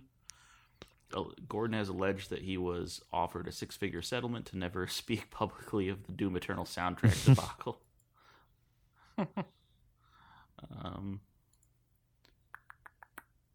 yeah, so I guess they, I don't know, they, they were trying to blame him for the failure of the soundtrack. So all, Like, I drama shit. I remember, yeah, my my first, my earliest memory of this drama is that someone on Twitter posted a comparison between a track that appears in both Doom and Doom Eternal, and he's like, "This one in Doom Eternal is very poorly mixed. I can't believe you know someone as talented as Mick Gordon would would mix something this poorly." And then Mick Gordon responded to that tweet saying, "Yeah, but except I'm not the one who mixed it." And then that kind of sparked one thing to another, and then there were all sorts of allegations, and I still think pending litigation. Um, yeah. but that's neither here nor there. Um, last bit of news preview. Preview for a review. Um, I got my Steam Deck today, and uh, I've uh, been been using it for a little bit, not not a ton, but um, my first impressions are it's it's pretty pretty nifty little device. It's wide. It's very wide. It doesn't really come across in all the pictures and, and media you s- see of it, but it's very wide. Um, it's about I have a 14 inch laptop and it's about the same width as that. Um, but it is very comfortable to use, very ergonomic. I would say that the build quality, um, I wouldn't say it feels cheap, although I don't. The the back paddle buttons don't feel very premium. Um, and the whole device, I wouldn't I would stop short of saying feels premium. Uh, it doesn't feel cheap, but uh, you can tell that material choice was one of the areas in which they they compromised to make the price point what it was. Um, but uh, I'll I'll use this for the next couple weeks, and then I'll I'll probably have a, a portion of a review on the show, and then maybe a longer extended review up on the YouTube channel, which might also happen for Sonic Forces or Sonic Frontiers rather, which is the uh, the next game that I'm going to be reviewing because I have a lot of thoughts on that. I could probably do like a 45 minute review on it, and I don't want to have that in the middle of the show. So we'll see how that goes. Um, but I'm almost done with that game. I, I had hoped to have it for the show this week, but I just did not have time uh, during the week to to put any more hours to it.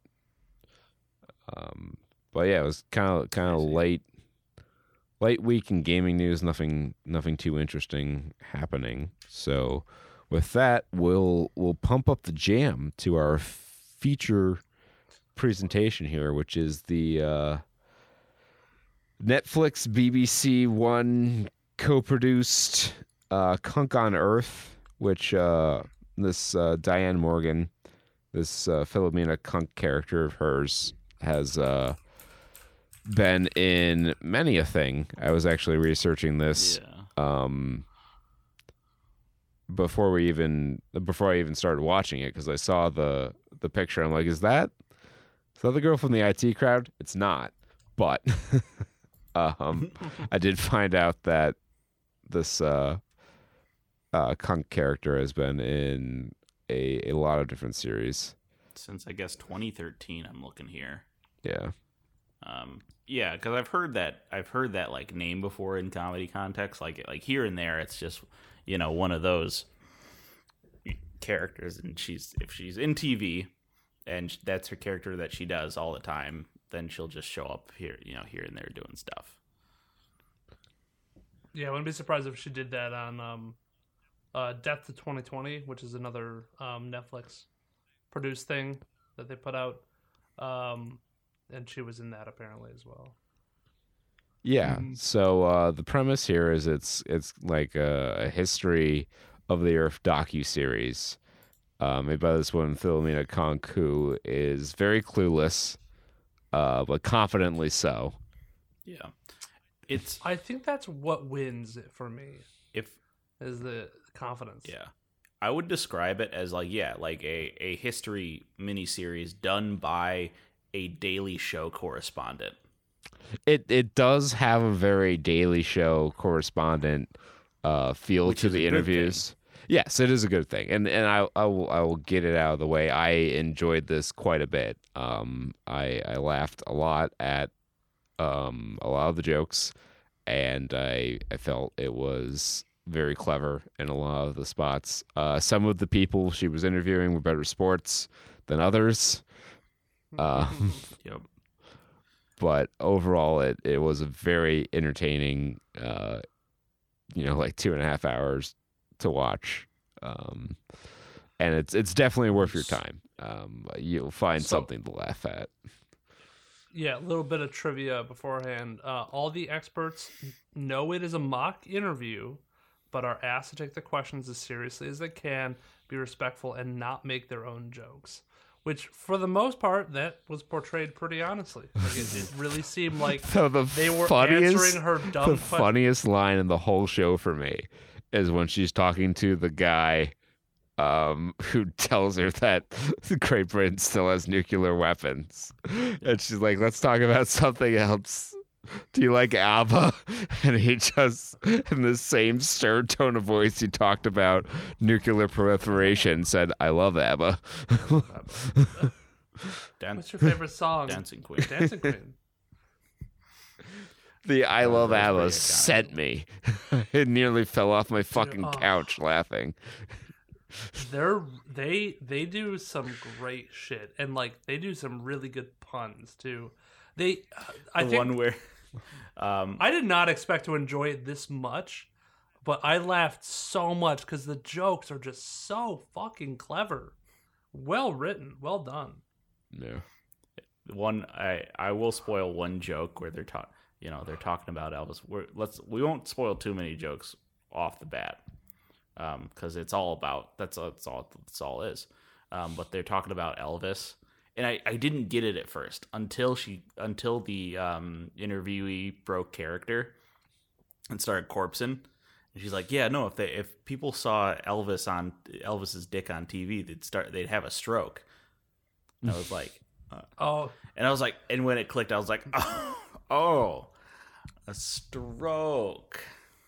Stroking it.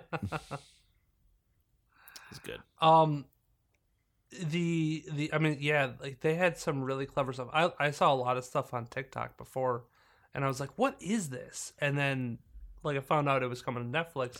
Netflix pushed January. this super hard.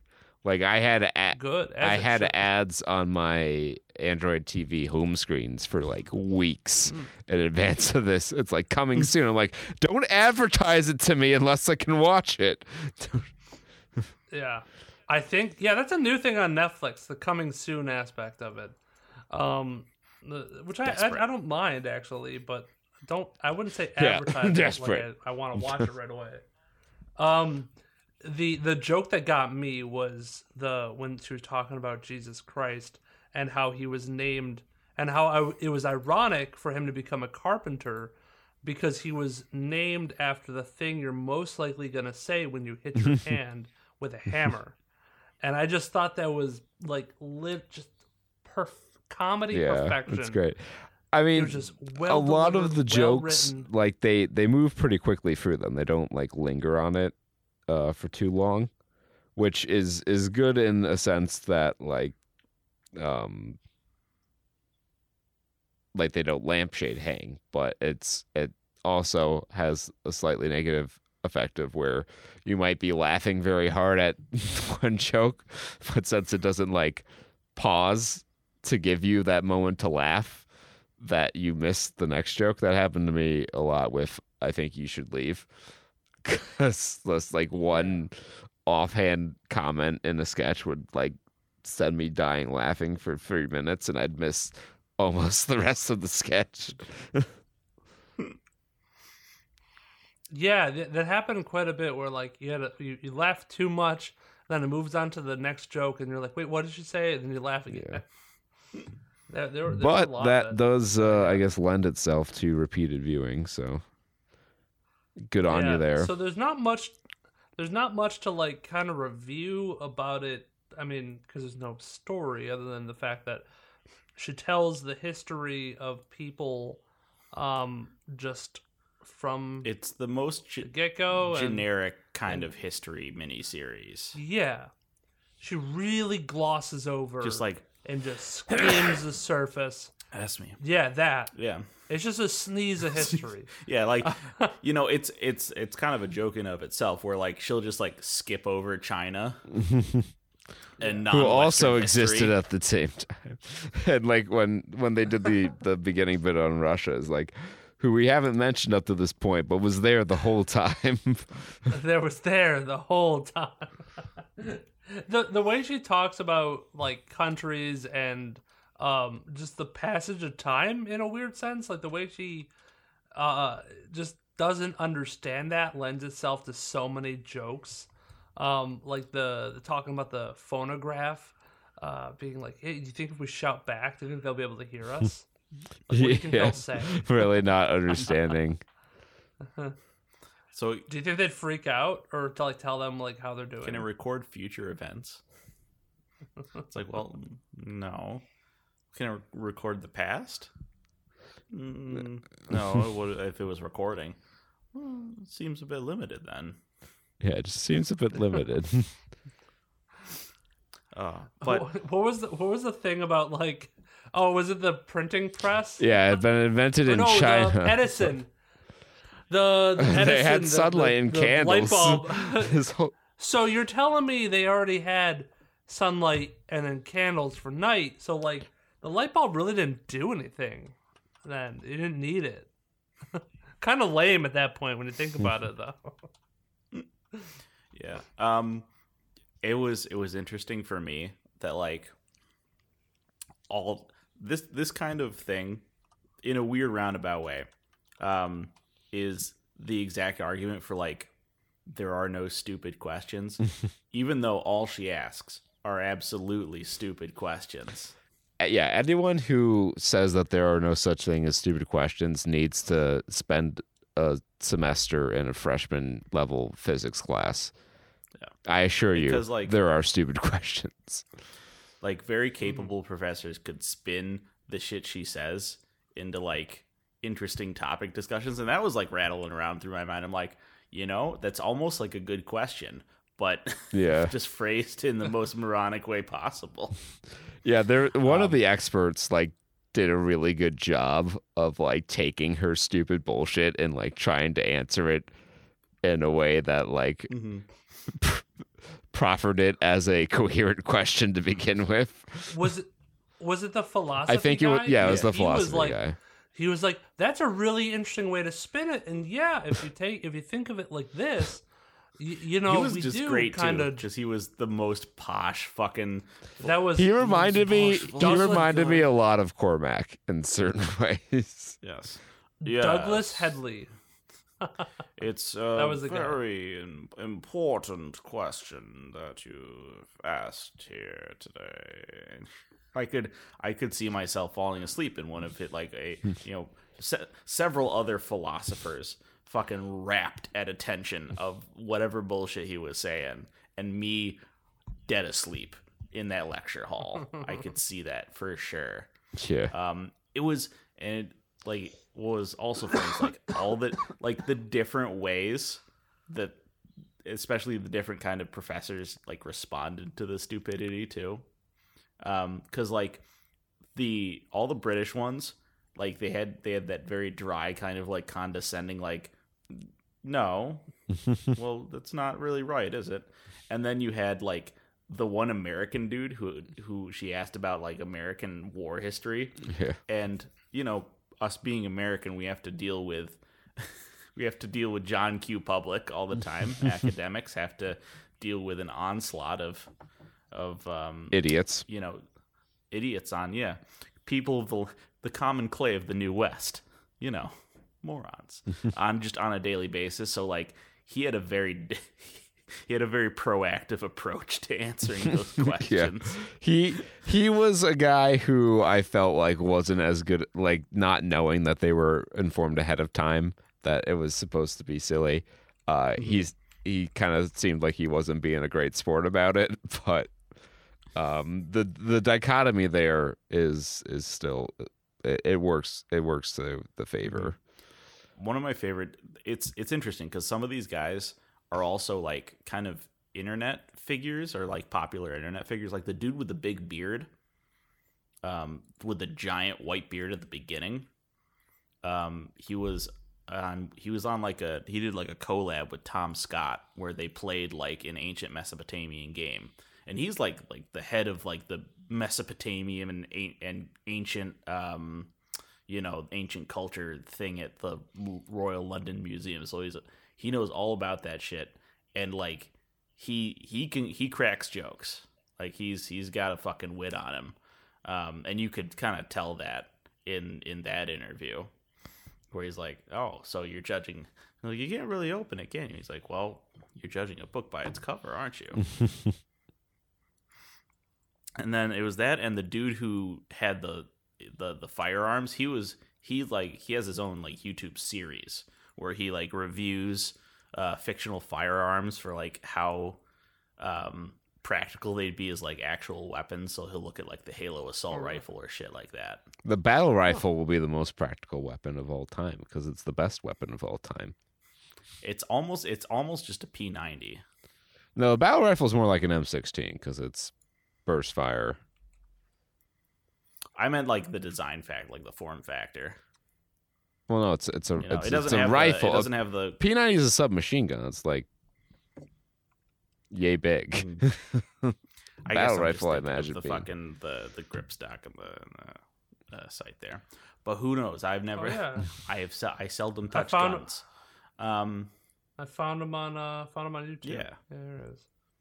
so like they're not only are you know were the- some of these folks like informed ahead of time, some of them are like they're they're, hip to the game, and those were fun ones.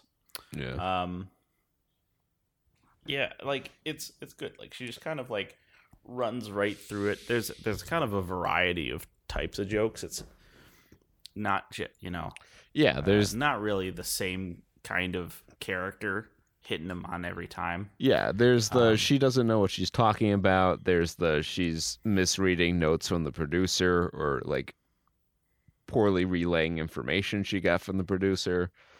Um, you know, there's obviously the the awkward interview kind of setups. Um, there's scene reenactments, and her just Mhm. kind of not understanding those in certain respects. And then there's the the one right at the end, which I won't spoil, but it was pretty pretty funny. Oh, just give me the clue. Just give me a clue. Um, things weren't exactly as they seemed throughout the series. Oh yeah, yeah. Oh yeah, Gotcha. I was, I was like, that's a that's a good way to end it. I was, it was keep you guessing. Now you have to go back and watch all the five episodes again to see, to see if she. Oh, See if you can spot what's going on here. Yeah. Um, yeah. So like, um, a lot of, I mean, a lot. Not all of the humor is like directed entirely on her dialogue. I, you know, um, there's a couple good ones uh, in the beginning. Like when the one I laughed at a lot was um, the computer simulation of the pyramids. Yeah, pretty. That one, that one got me. Um, I will. So I, I'll, I'll be perfectly honest. Um, I like this a lot. This was great writing. Um, this was very well put together. It didn't actually make me laugh a whole lot. The comedy, I know, blasphemy. Uh, I just didn't quite hit me on my funny bone when I was watching it. Um, Well, that might have I- to do with the mood you were in after getting your tooth pulled out. it could be. That's why I'm not knocking any points against it because, like, if I was, you know, like I said, this feels like the Daily Show, like the correspondence series from the Daily Show. I kind of want Philomena Cunk to be like the replacement for John Oliver on the new Daily Show crew. that would be amazing. that would be pretty cool.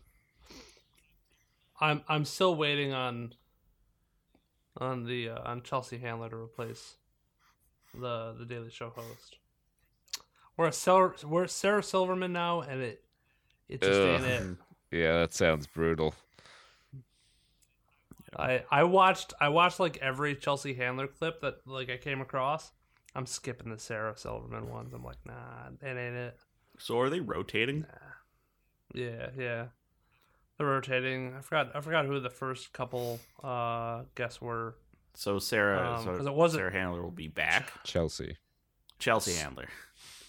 Chelsea Handler was like the third or fourth one. Um, I know they had.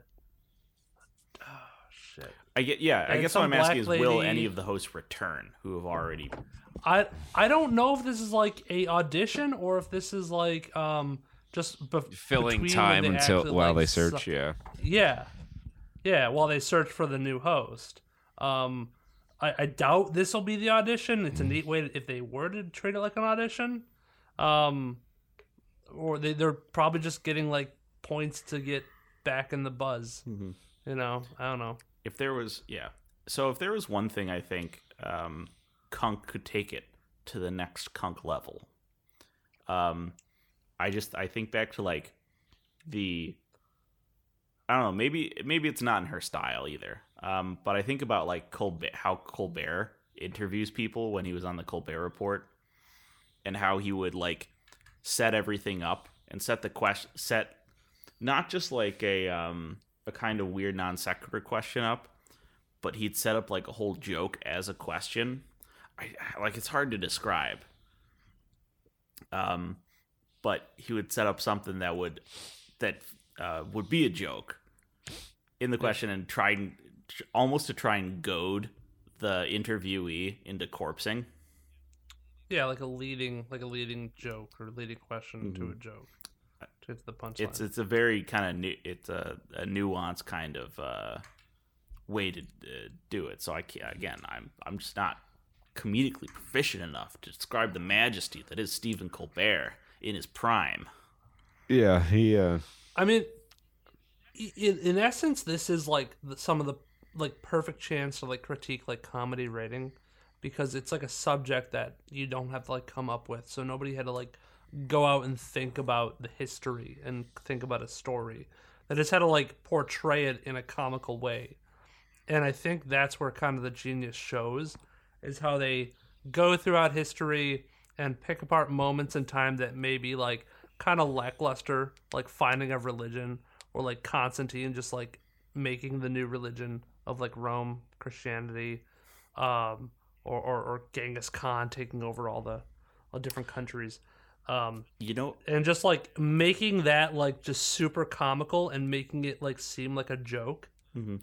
Uh, neat way to learn about history. I think I know what the difference was for me between the two. I think it's between like her and someone like uh, Stephen Colbert or one of the Daily Show reporters is like the confidence because like her character is a very like uh, kind of mousy, um, quieter kind of uh, interviewer, Yeah. right? And she's like, she's kind of gonna ask a question like this, you know, isn't it weird like that they would if the uh, human ate the lion, would they get fed to it? Would they fight another animal the next day? Whereas, like, if Stephen Colbert would ask the historians, he's like, well, if the human would eat the lion, what kind of animal would they feed him to the next day? You know, like the delivery of that line would give it a whole different character. Well, yeah, because they are Well, yeah, different her- characters. her- like Stephen Colbert Yeah, describes. I, am not. I guess I'm stating the obvious here. You know, I'm not breaking It's- any it's uh, the, ground uh, on this. it's a little bit of the persona, the persona where Stephen Colbert may be like more of an adult and more coming off from a mature standpoint, and uh, Philomena is. Uh, I mean, they told the people like treat her as like an ignorant child, which is kind of how she portrays certain things, and her. Almost like. Cartman, like sometimes with like. Uh, Yeah. se- like a selfishness almost, which is which is funny. Mm. Um, yeah. Yeah. short to the point. I'm sure she'll get more segments. Um, I would, l- I almost want to see like a a modern politics kind of one, like Cunk Cunk's Brentrance into Brexit, or something like that. I I'd like to see like a series like her tackling more in depth. well, there's there's Cunk Things, on topics. Shakespeare. There's Cunk on Britain. There's. Just Cunk on everything. I think that Oh. was even a series. I Yeah. feel like if you you dive deep into into the catalog here, you'll you'll find the sort of thing you're You'll- looking for. you can get drunk on Cunk. Yep, go go have a cunk. Um, Yep. and uh, I think that's going to just about do it for episode 354 of the Saturn Studs podcast. Be sure to check out our website, saturnstuds.com, and our YouTube channel for video versions of the podcast. And until next time, be well, stay safe, and party like it's 1995. Peace. Bye bye.